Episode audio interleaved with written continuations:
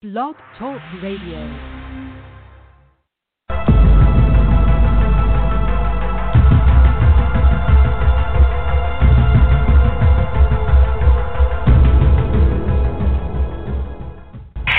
a country barreling towards a crucial election while facing a pandemic, a liar in chief, fake news, and murder hornets. This is the last 100 days.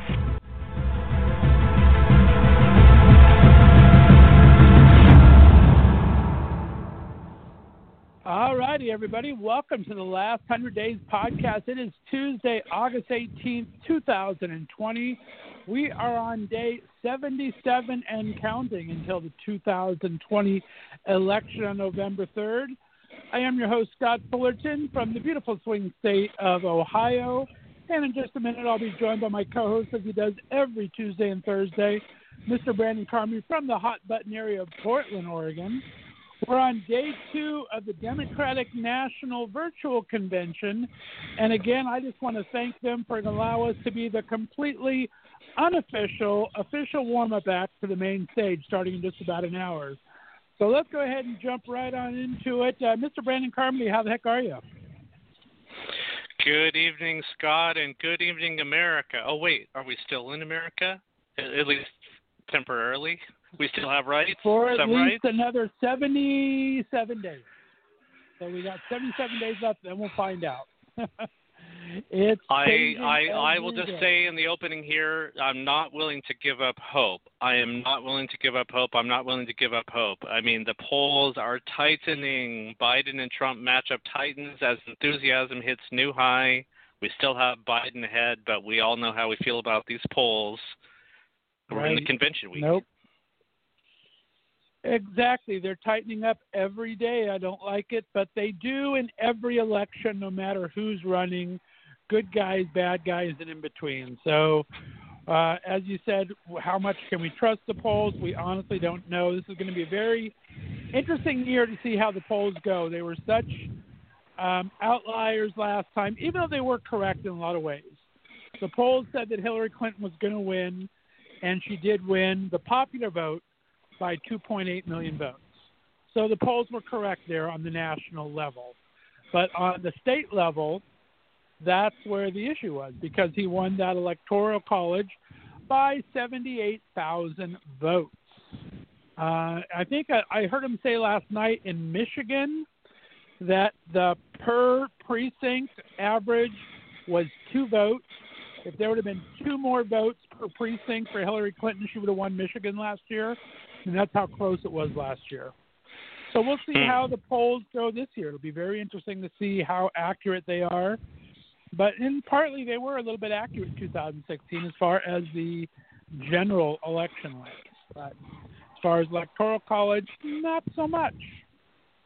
So did you watch any of the convention last night, my friend? I did not. I'm going to be the first letdown of the night, but um, I do want to highlight that there's some discussion about that. Apparently, the ratings for last night's Democratic National Convention are down as much as 25% from 2016. So, why don't we talk about that? This is a difficult task. The Democrats obviously going before the GOP with their convention first. It is all virtual. Some speeches are pre-recorded. Some may be live. Um, how are you feeling about that? They've, they've survived one night. They're about to hit night number two, but we definitely got some rousing speeches out of last night, even though they may have been pre-recorded. Right, exactly. And and I said that on yesterday's show going into it. They had estimated that there was only going to be about 33% of viewership towards the Democratic uh, convention and 32% for Republican. They were actually 1% lower predicted. Nobody's going to be paying too much attention. People are burnt out a little bit on some of the politics, so they weren't going to be highly done. Plus, they're not in person. So that does kind of poll to what they were saying with them being lower in the in the ratings. I did only see the last couple of things because I did my other radio show during the first part of it. It was very weird. I got to tell you though, because I'm doing my radio show, my entertainment show during the first hour and a half of it, right? And so I have the volume down, but the TV going. And just because of the virtuality of it and the the cutting of all the different locations people were at. They had a lot more people on, but it was very hard visually to watch without the sound on. It looked very, very busy, I have to tell you. But I did tune in to the last two big um, keynotes of the evening with Bernie Sanders and Michelle Obama. I saw both of those live, and I was impressed by both. So, uh, do you want to go ahead and uh, start with Bernie? We'll play a little clip from his first and talk about him for a second. That would be wonderful. Love Bernie Sanders. All right. Here's a little bit, just a little bit, a little over a minute of Bernie's speech last night. We'll stay on the air, and if we need to, we can speak over it. Here we go. If Donald Trump is reelected, all the progress we have made will be in jeopardy. At its most basic, this election is about preserving our democracy. During this president's term, the unthinkable has become normal. He has tried to prevent people from voting, undermined the U.S. Postal Service, deployed the military and federal agents against peaceful protesters, threatened to delay the election, and suggested that he will not leave office if he loses. This is not normal, and we must never treat it like it is. Under this administration, authoritarianism has taken root in our country. I and my family, and many of yours, know the insidious way authoritarianism destroys democracy, decency, and humanity. As long as I am here, I will work with progressives, with moderates, and yes, with conservatives to preserve this nation from a threat that so many of our heroes fought and died to defeat. There you go. What do you think of that? That is the perfect tie in to the million dollar question here regarding.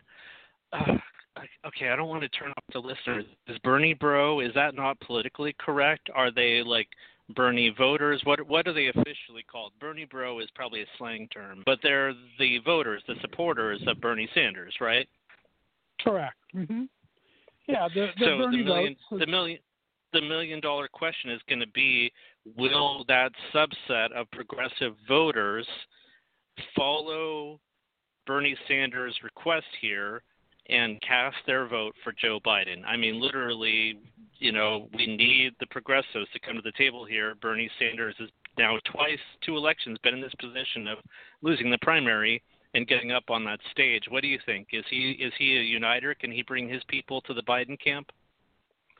I think last night he was much more of a divi- of a uniter than four years ago. I think he was still a little bitter four years ago because it was very close. I mean, you got to remember, last year the race went right up until about two weeks before the convention. Right? They were still trying to get uh, delegates till about two weeks before the convention. This one, um, Bernie dropped off about two and a half months ago, right after South Carolina. So he's had time to assess it. He's had time to ch- talk with Biden. Um, he has a better relationship with Biden than he had with Clinton. And I think he really was a uniter last night, much, much more than four years ago. I think he laid it out honestly. I think he was honest about it. He says uh, that we don't agree necessarily on all our positions still, but if we are going to have any of our positions go through at all, they will only go through on a Biden presidency. They will never go through on a Trump presidency. So he, I think he made that delineation very clear. And there's still going to be people that are Bernie all the way and aren't going to vote for Obama. But I think Bernie has done uh, that aren't going to vote for Biden. Sorry, um, but I I do think that Bernie has done everything he can possibly do to bring them on over to Biden, more so than I Yeah. thought he did four years ago.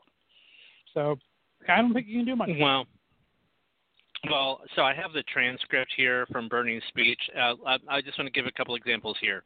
Let me offer you just a few examples of how Joe will move us forward. I do a terrible Bernie Sanders. um, Joe supports ra- Joe supports raising the minimum wage to fifteen dollars an hour. Joe will make it easier for workers to join unions, create twelve weeks of paid family leave, fund universal pre-K.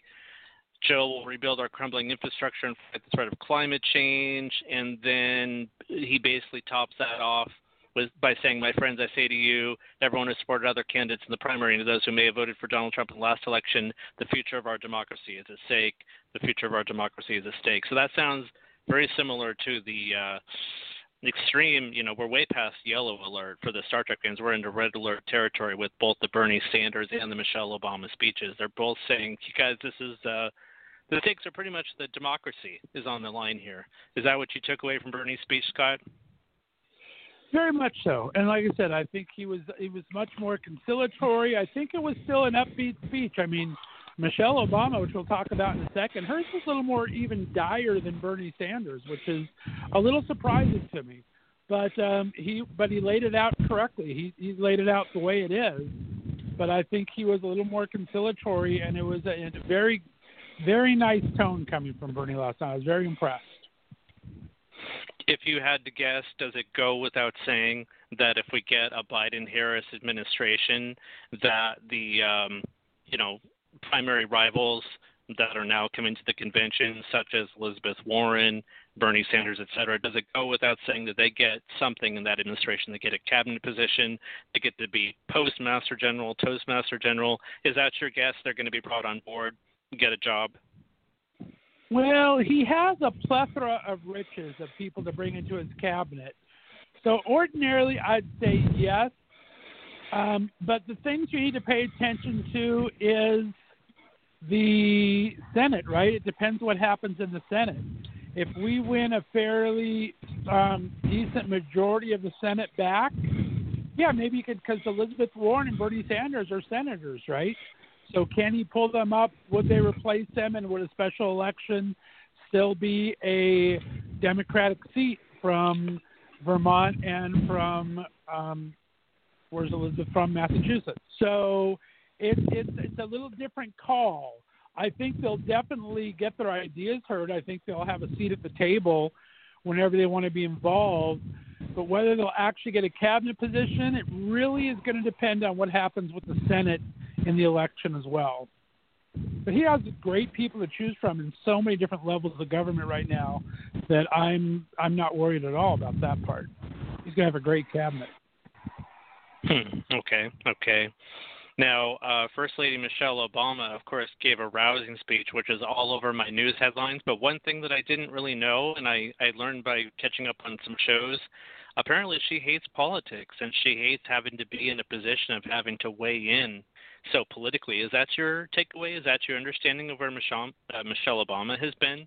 Not a oh, huge yeah. fan she of politics. said that from day one back in 2008 when they first got elected. I mean, she was kicking and screaming all the way through the election that first year, 2008. I mean, she did a lot different. Everyone remembers her great speech in 2012 and everything, and her great speech 2016. But 2008, when they were first running, she was not a happy camper overall. she does not like politics. She never has liked the politics part of the politicking, maybe is a better way to say it. Um, and she is not a fan of it. So no, that's always been her stance. Let's go ahead and play a little portion of her. She was a, a firebrand on point for about 18 minutes. We're going to play about two and a half minutes of it. And as I said, I think she was a little more pointed than Bernie was even, and good for her. But here is Michelle Obama, a little clip from last night. Look, we have already sacrificed so much this year. So many of you are already going that extra mile. Even when you're exhausted, you're mustering up unimaginable courage to put on those scrubs and give our loved ones a fighting chance. Even when you're anxious, you're delivering those packages, stocking those shelves, and doing all that essential work so that all of us can keep moving forward. Even when it all feels so overwhelming, working parents are somehow piecing it all together without child care. Teachers are getting creative so that our kids can still learn and grow. Our young people are desperately fighting to pursue their dreams. And when the horrors of systemic racism shook our country and our consciences, millions of Americans of every age, every background rose up to march for each other, crying out for justice and progress. This is who we still are compassionate, resilient, decent people whose fortunes are bound up with one another. And it is well past time for our leaders to once again reflect our truth. So, it is up to us to add our voices and our votes to the chorus of history, echoing heroes like John Lewis, who said, When you see something that is not right, you must say something. You must do something. That is the truest form of empathy. Not just feeling, but doing. Not just for ourselves or our kids, but for everyone, for all our kids. And if we want to keep the possibility of progress alive in our time, if we want to be able to look our children in the eye after this election, we have got to reassert our place in American history. And we have got to do everything we can to elect my friend Joe Biden as the next President of the United States. Thank you all. God bless. There you go. Powerful stuff. What do you think? Yes.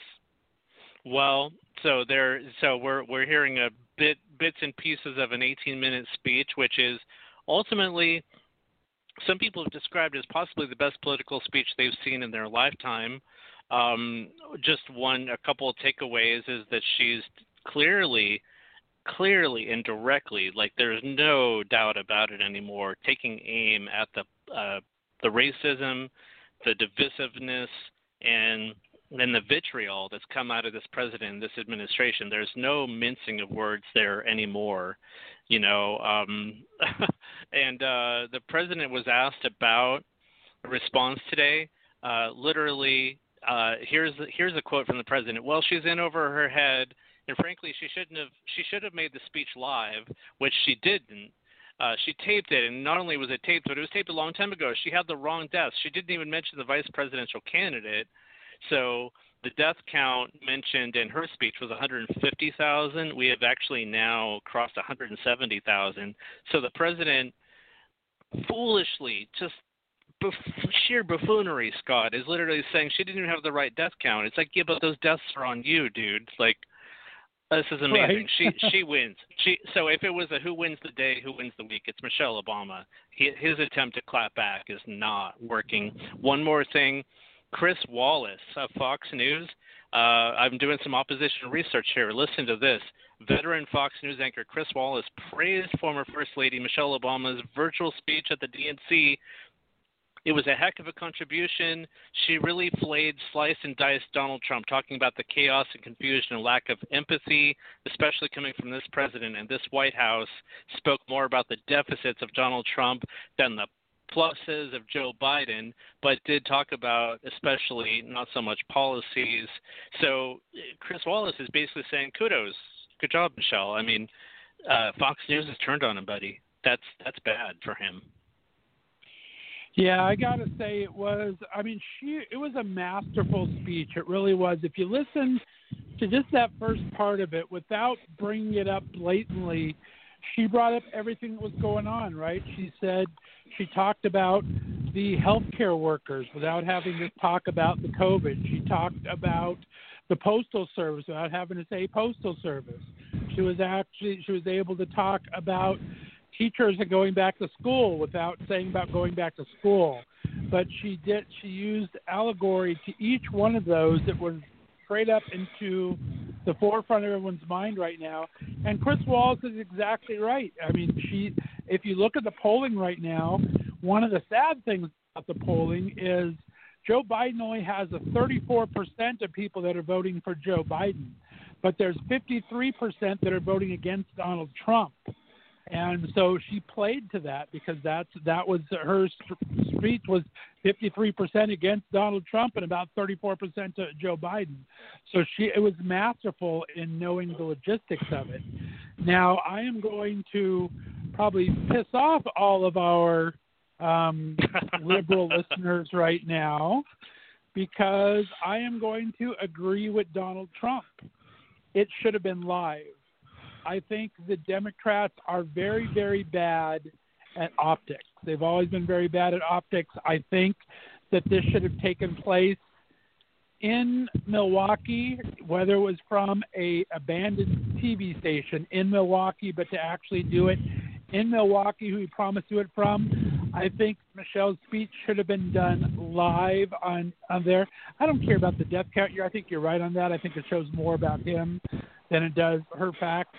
But I I think that that should have been a live speech, and I disagree to to show a pre-taped speech from someone of her caliber with a speech of that caliber at the most important kickoff to an event we have going to do a phoned in pre taped speech was probably not the best move. I think Democrats blow the optics quite excuse me quite a bit. So I have to agree with President Trump on that, which kills me to say that right now. I've got a little throw up in the back of my throat right now. But uh, I, uh, yeah, I think I, I, I, I have one of those barf bags ready. Um, no, I, I saw this move coming though. I saw this move coming, and I have a supporting move to throw down here. So, quoting from WISN, W-I-S-N, this is a uh, ABC station out of Milwaukee.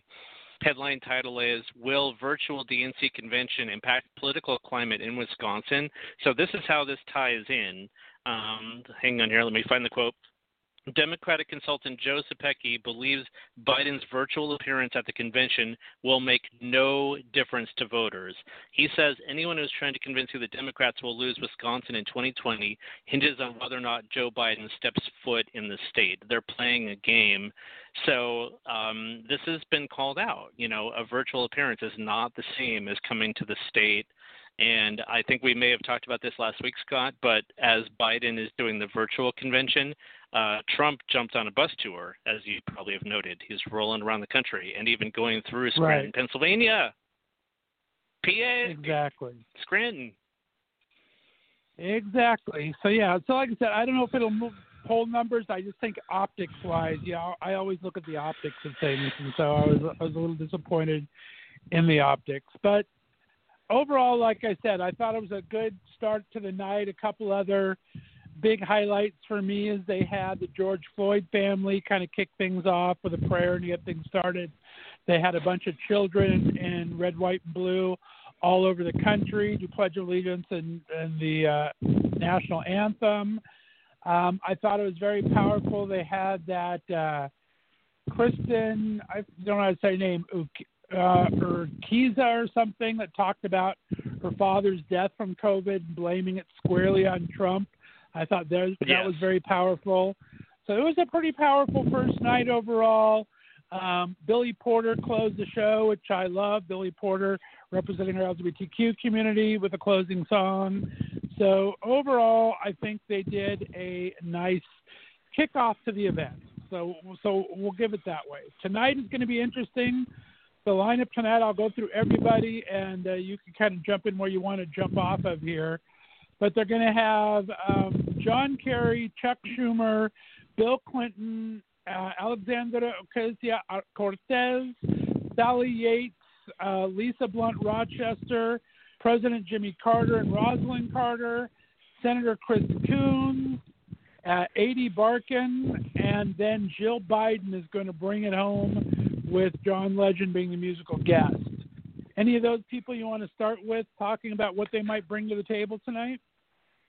Well, let's okay. We're going to talk about former President Bill Clinton. Um, quoting from Politico, the byline literally reads: "The Bill Clinton comeback is making uh, is coming back soon." says his centrism is out, but his way of making an argument deserves a revival.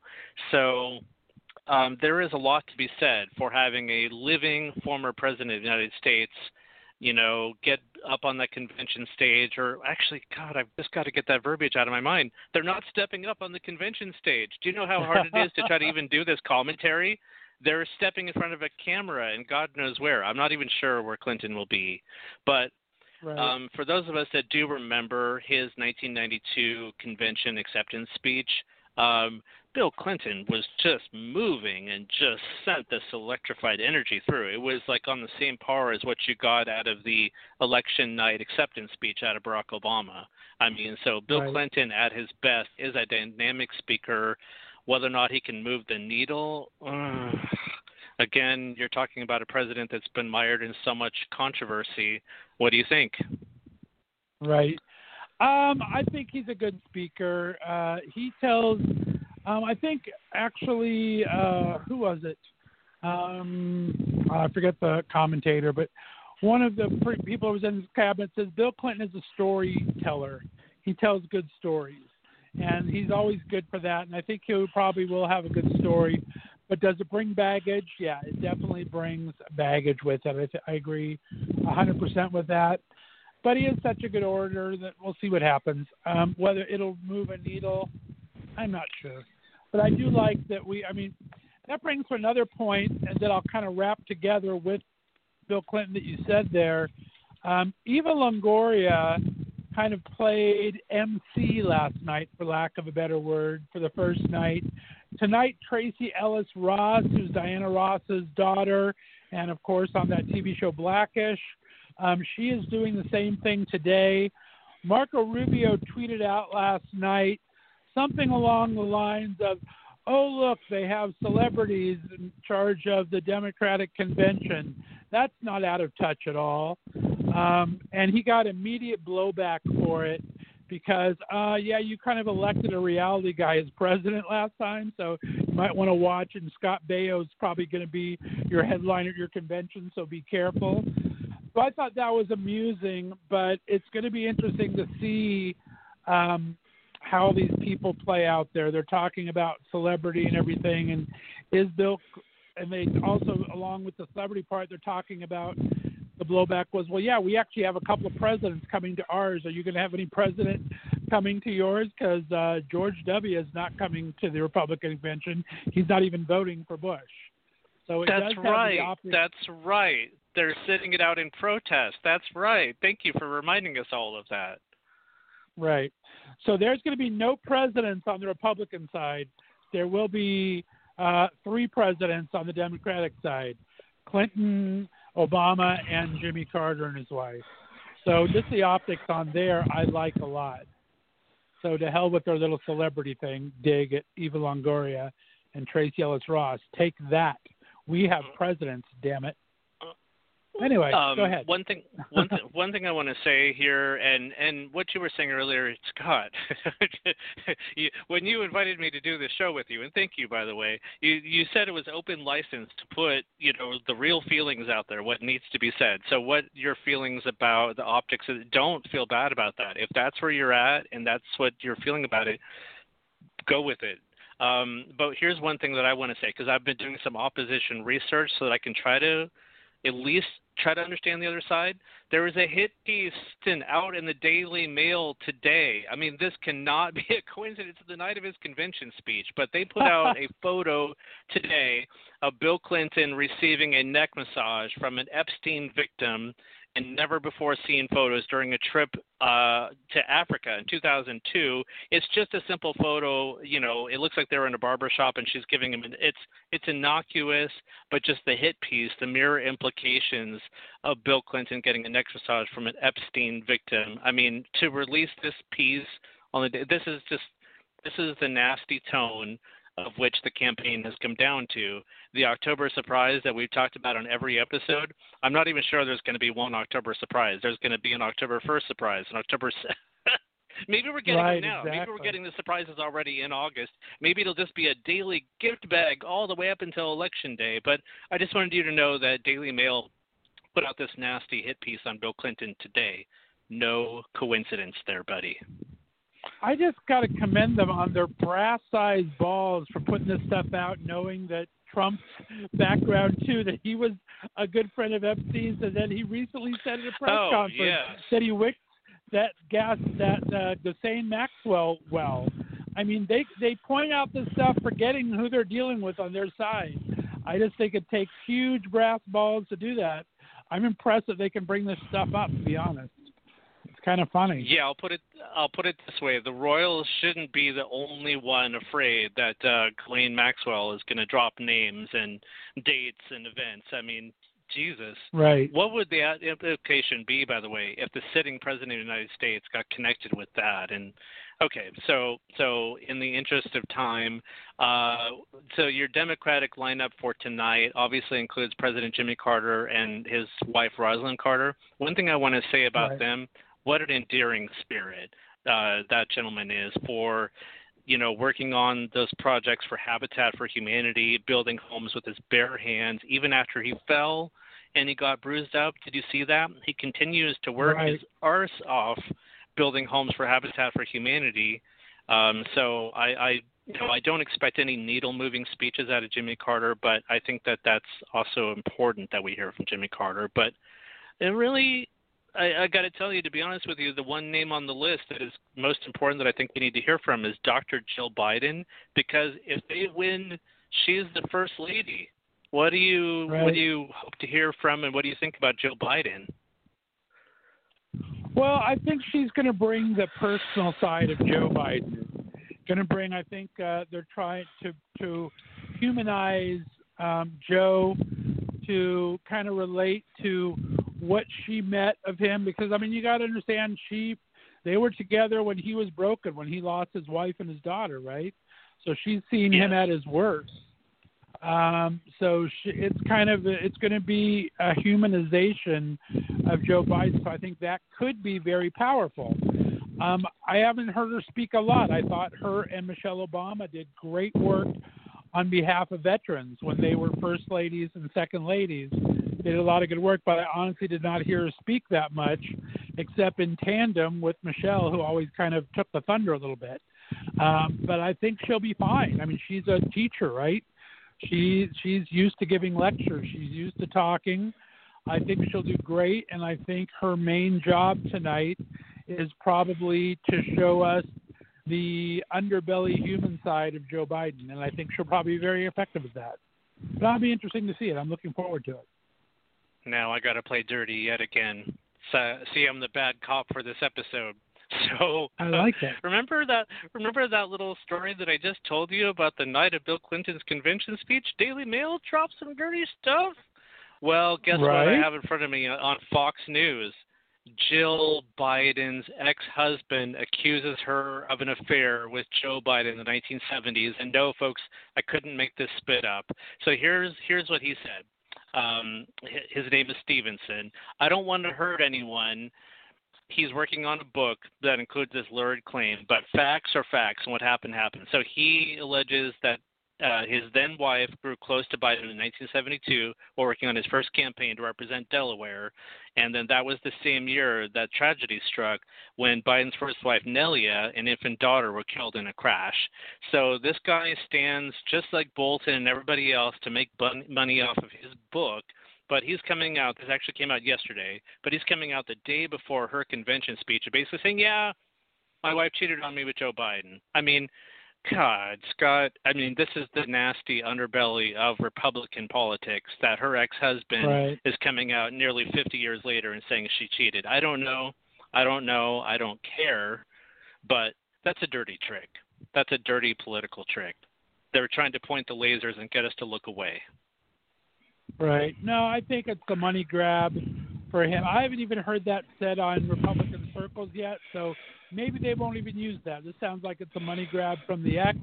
Probably is a true statement. I don't know. I wasn't there. We'll see what happens. But I, it's not going to stick. I mean, as I said, the ball's on them to, to if they wanted to bring that up with him uh, and his three ex-wives, Trump's three ex-wives. They don't even want to go there. so what he was doing there. So it, it, it's a non-story as far as the election goes. This could be just a fun little titillating piece to put out there and for this guy to make some money. So I'm not overly concerned about it. But you're right, it does show their character. That's for damn sure. It does show the character. So tonight is the midway point. Uh, I'm just I'm just clicking on their calendar real quick. I didn't look ahead. Okay, let's look at Thursday the 19th. Kamala Harris, former President Barack Obama. So, oh, you get to do this one with your other co-host. Okay, I get to sit this one out. Wait, wait, wait, wait, wait. Performance by Billie Eilish. Speaking will be Senator Elizabeth Warren, Nancy Pelosi, Hillary Clinton. A performance by Jennifer Hudson, Kamala Harris, and Barack Obama. Okay, tomorrow night's awesome. Tomorrow night looks even better than tonight in some ways, buddy. Oh yeah, tomorrow night's going to kind of kick ass a little bit. I think it's going to be pretty good. But uh yeah, it's going to be an interesting night tomorrow night for sure. But it's I, like I said, I think you're right. I think tonight's probably a little bit of a snoozer. It's important. I mean, like I said, they have um, John Kerry, who ran for president, lost. He was Secretary of State. He's he's an okay guy, but I don't know what he's going to bring to the conversation. To be honest with you, Chuck Schumer is, of course, our second in command of the Senate. He's important. We should listen to him. I think Alexandria Ocasio Cortez will be important. Sally Yates, the acting U.S. Attorney General that got fired, I don't know what she's going to bring to it, especially. Um, Lisa Blunt Rochester is actually just a House Representatives person from Delaware, and Chris Coons is a senator from Delaware. So they'll have that hometown, I guess, appeal, but I don't know what they'll actually bring to the conversation. Um, I think the three main things to look, or there's going to be four things to look for tonight. What Clinton says, because as we said, he's always a good storyteller. I think what um, Jill Biden says, closing the thing up. And then the two that I'm most interested to hear from all of them is probably going to be um, AOC and this Ady Barkan guy, which I didn't know anything about, but I looked him up just a little bit. And he is actually a progressive activist and attorney that um, is is very much on the front. So I think it's interesting they're bringing two of the progressive strong. I mean, Bernie was really the only progressive represented last night, right? And he was very much right. moderate and trying to push people that way. So tonight you're going to have two stalwart, purely progressives in AOC and this Ady Barkan person. So it's going to be interesting to see what they say, how it's spun against them. But those are really the only two Yeah. I'm interested in besides uh, listening to President Clinton and Joe Biden. But tomorrow night, I'm setting the DVR. It's going to be Well, good. well, that's crazy. Hillary. I mean, you get Elizabeth. So, by the way, um, I just did a show, premiere show earlier on my other network, where it was mentioned on there that uh, that co-host was all for Elizabeth Warren, and we got to remember that that there were people that were ready to go with that type of direction. So it's important to hear Hillary Clinton, of course, we saw run in 2008, but most famously came oh so close to clinching the presidency. Did win in the popular vote.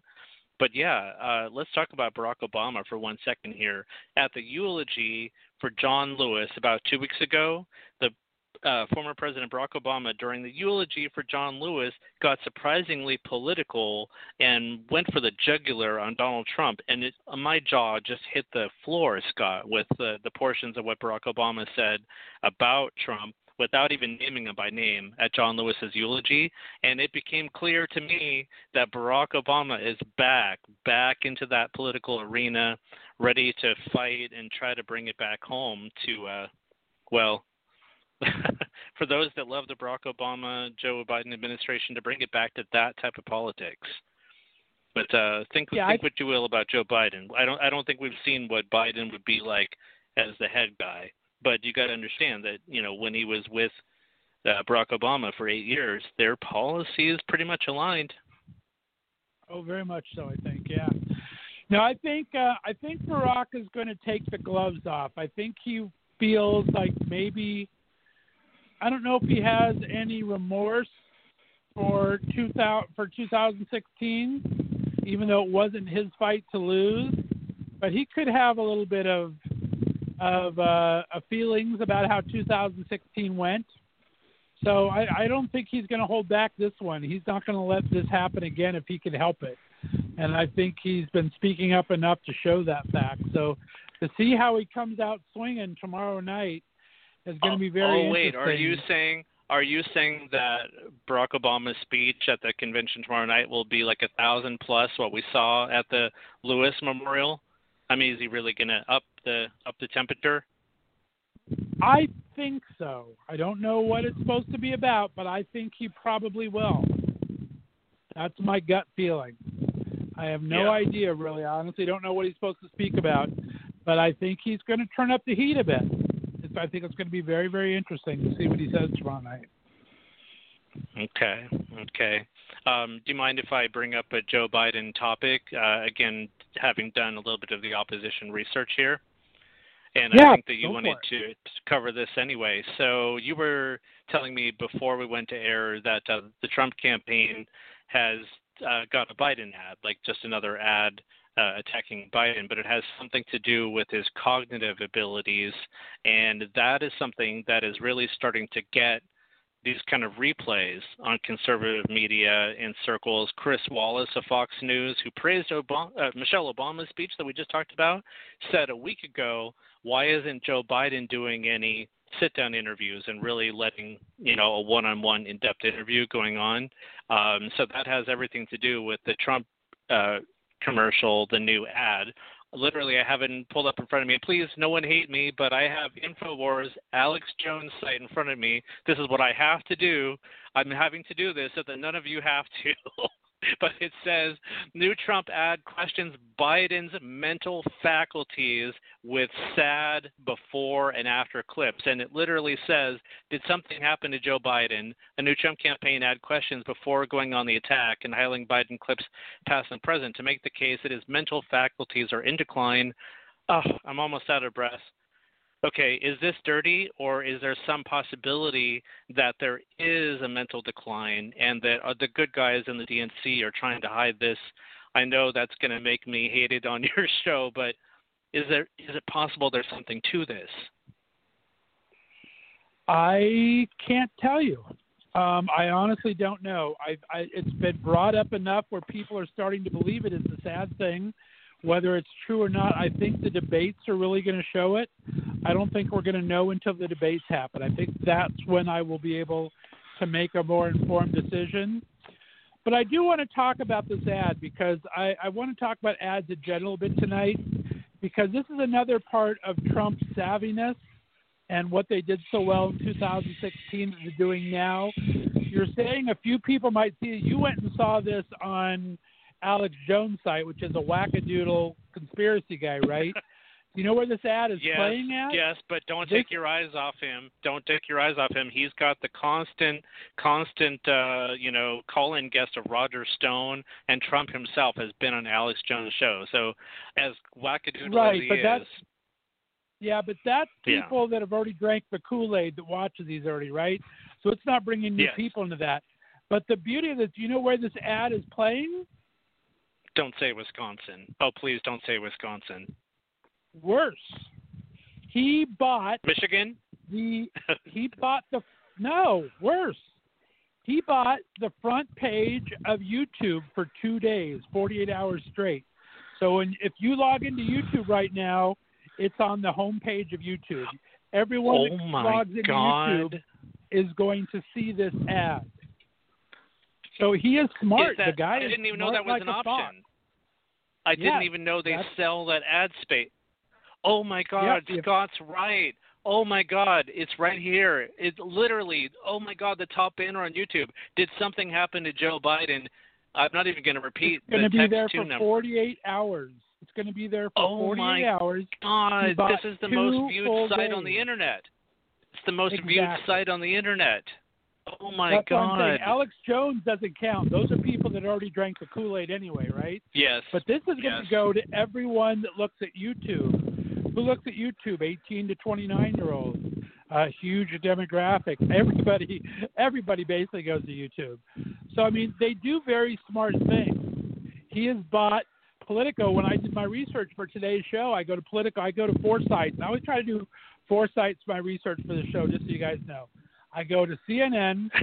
I go to Fox News, I go to NBC News, and I go to Politico. And Politico is bought by all Trump ads right now. Politico is a very balanced um, political news site, right? But every ad on Politico right now is Donald Trump. They make very, very smart ad buys, and that's where he gets his advantages and where he gets these voters that you don't think of. But this YouTube buy and this political buy, I think, is probably so savvy. And I told you about it a couple weeks ago that I think that that Brad Parscale guy that was in charge of it in 2016 Mm. and was actually demoted back to it this season, he knows how to play these things. So that's the danger of it. Um, is they they know what they're doing there. They know where to place Yeah. these ads to, to get the most eyes for it. So that's Yeah. that's going to be a, a tough 48 hours for Joe um, because everyone's going to see this ad, and it's and it's I watched it. It's a pretty powerful ad. Um, I, I don't know what I don't I can't say whether it's true or not. I'm hoping it's not true. I don't think it is true. Do you I'm mean as far as moving the a- needle? As far as moving the needle on undecided voters, is that is that what's at stake? No, as Is that far what as we're it's talking? even true or not, if he's actually has declined or not. Oh, I- I oh, just honestly to, to just put to, to do inception, to do inception, to Right. just plant that idea that he's got a mental deficiency, right? Just plant that seed of doubt. exactly. Oh, okay. God, that's like the same thing as basically saying someone's a philanderer. Just put that allegation out there. They get it stuck Right. in their mind, true or not, right? That's exactly it. Exactly it. So yeah, so that's that's the that's the insidiousness of that ad you were talking about, the, of of the placement of it. They were uh, they've the ad itself is bad enough that they're going to try to plant that seed, but the savviness of where they bought airtime for that ad is what's going to really make the difference.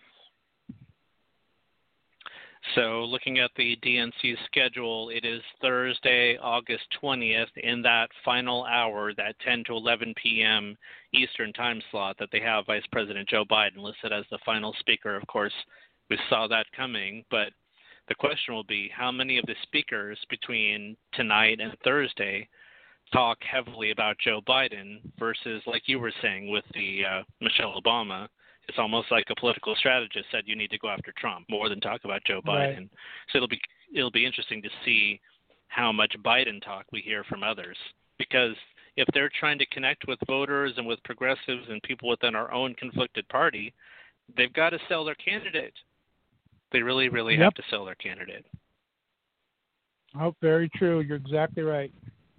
Yeah, it's going to be interesting. Like I said, it, it was last night was interesting. I think tonight doesn't have quite maybe the star power overall, besides maybe Bill Clinton.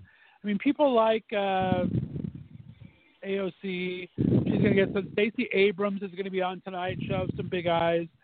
It is kind of from an LGBT standpoint. I know there's going to be three LGBT representatives from across the country that are um, in the House or in state houses. I, I'm looking forward to seeing how they come across. They, the best thing about this virtual thing is they do have such a diverse group of speakers that you may never have seen before if you if they only had the in-person convention. They wouldn't have the time for it. They wouldn't have the space for it. They couldn't afford to get everyone there. So you are seeing some really interesting people speaking, which I, I am kind of liking that opportunity. Yeah, finding out that some of the speeches were pre-taped, Scott does answer some questions for me because I thought about it logistically. Like, geez, when we've seen Live Aid and all these really big concerts, where they have five stages, like we've got Lady Gaga on a stage in London, and you got Paul McCartney over here, like, so they have a mix of people that are live and pre-taped. That's how they're able to pull this off. Um, Right. in And the it's minutes not that we have, go ahead. go ahead. I was just going to say out I- of the it's Senate understandable. Okay. Yeah. Go ahead. Well, uh, so this directly impacts this election. A Senate Intelligence Committee final report today reveals damning new information about Trump's Russia ties.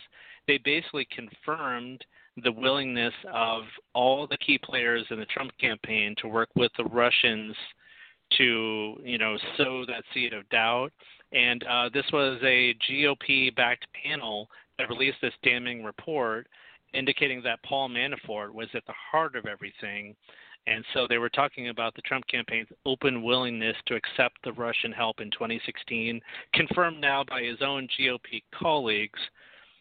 Are we looking at another Russian attack? I mean, that that's the second headline here. Senator Ron Wyden is literally out there saying right now there is evidence of ongoing Russian election meddling right now that's being covered up, something that's in progress that we don't know about.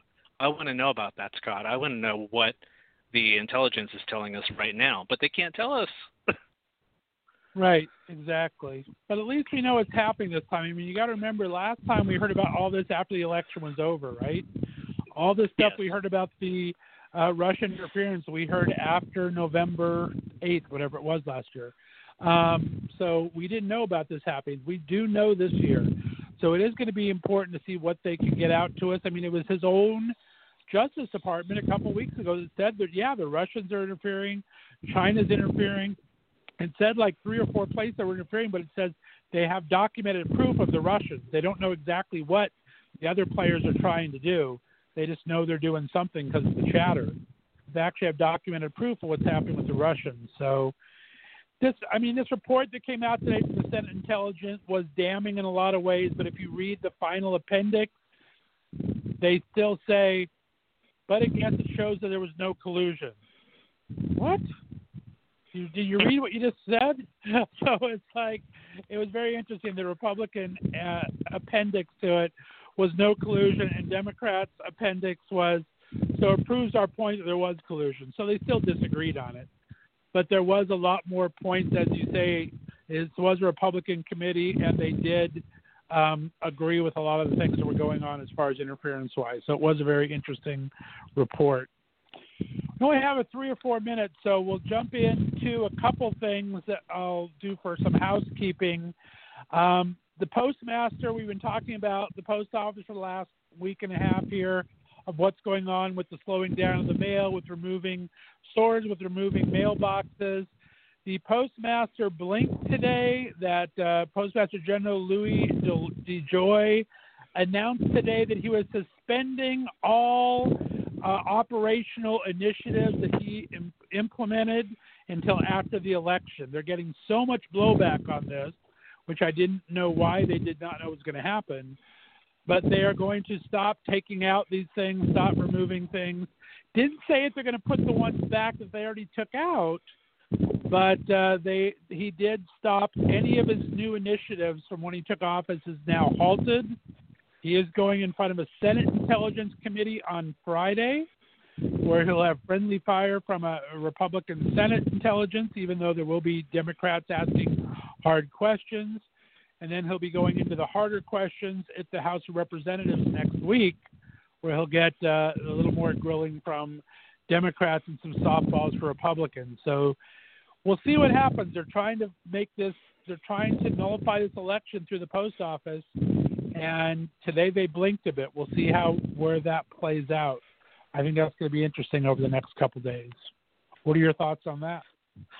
On on the U.S. postal story, though, there are so many other elements that are tied up into it. The American first first of all, if you look at any polling, I didn't even realize like what do you think about the post office? The postal service gets a high ranking because the public relies on it for checks, for medicines, for so many different things. So the USPS is entrenched in our society, and the American public pretty much expects it to be a multi-billion dollar losing you know corporation in a way. They didn't. They've never expected the USPS to be profitable, but for him to install his own crony, just like he did with Bill Barr, to start slowing the wheels during a global pandemic where you need to get people out of those voting lines and into the secure mail-in ballot.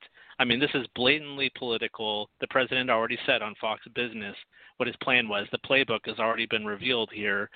They can't just do something that blatant, deal it by blocking the mail-in votes. But by the way, let me just kind of skip to the end.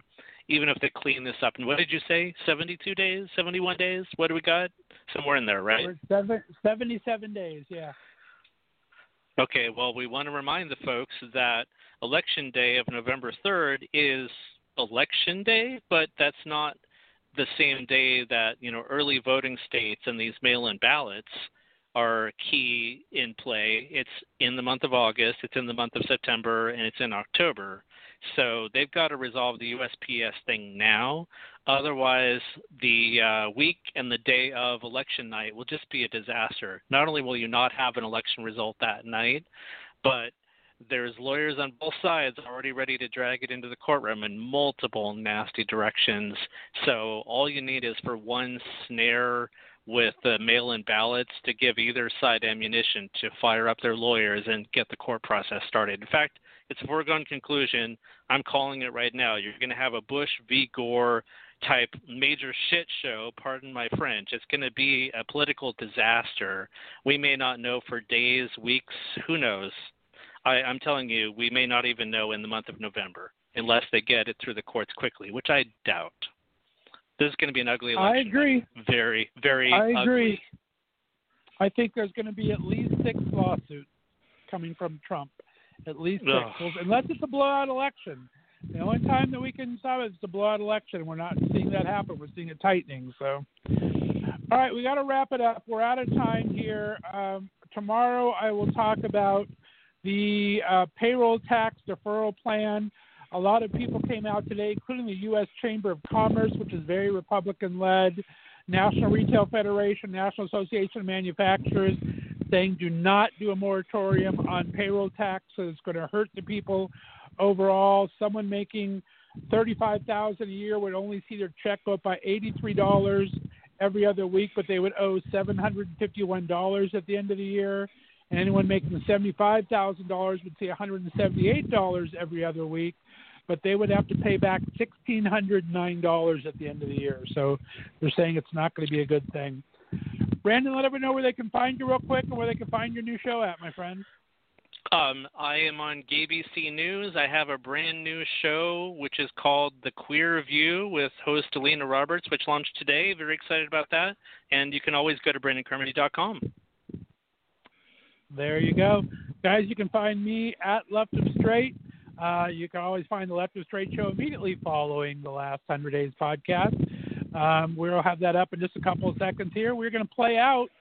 Well, let's repeat. I think Michelle Obama deserves to be heard twice. So we're going to play out to Michelle Yes. Obama again.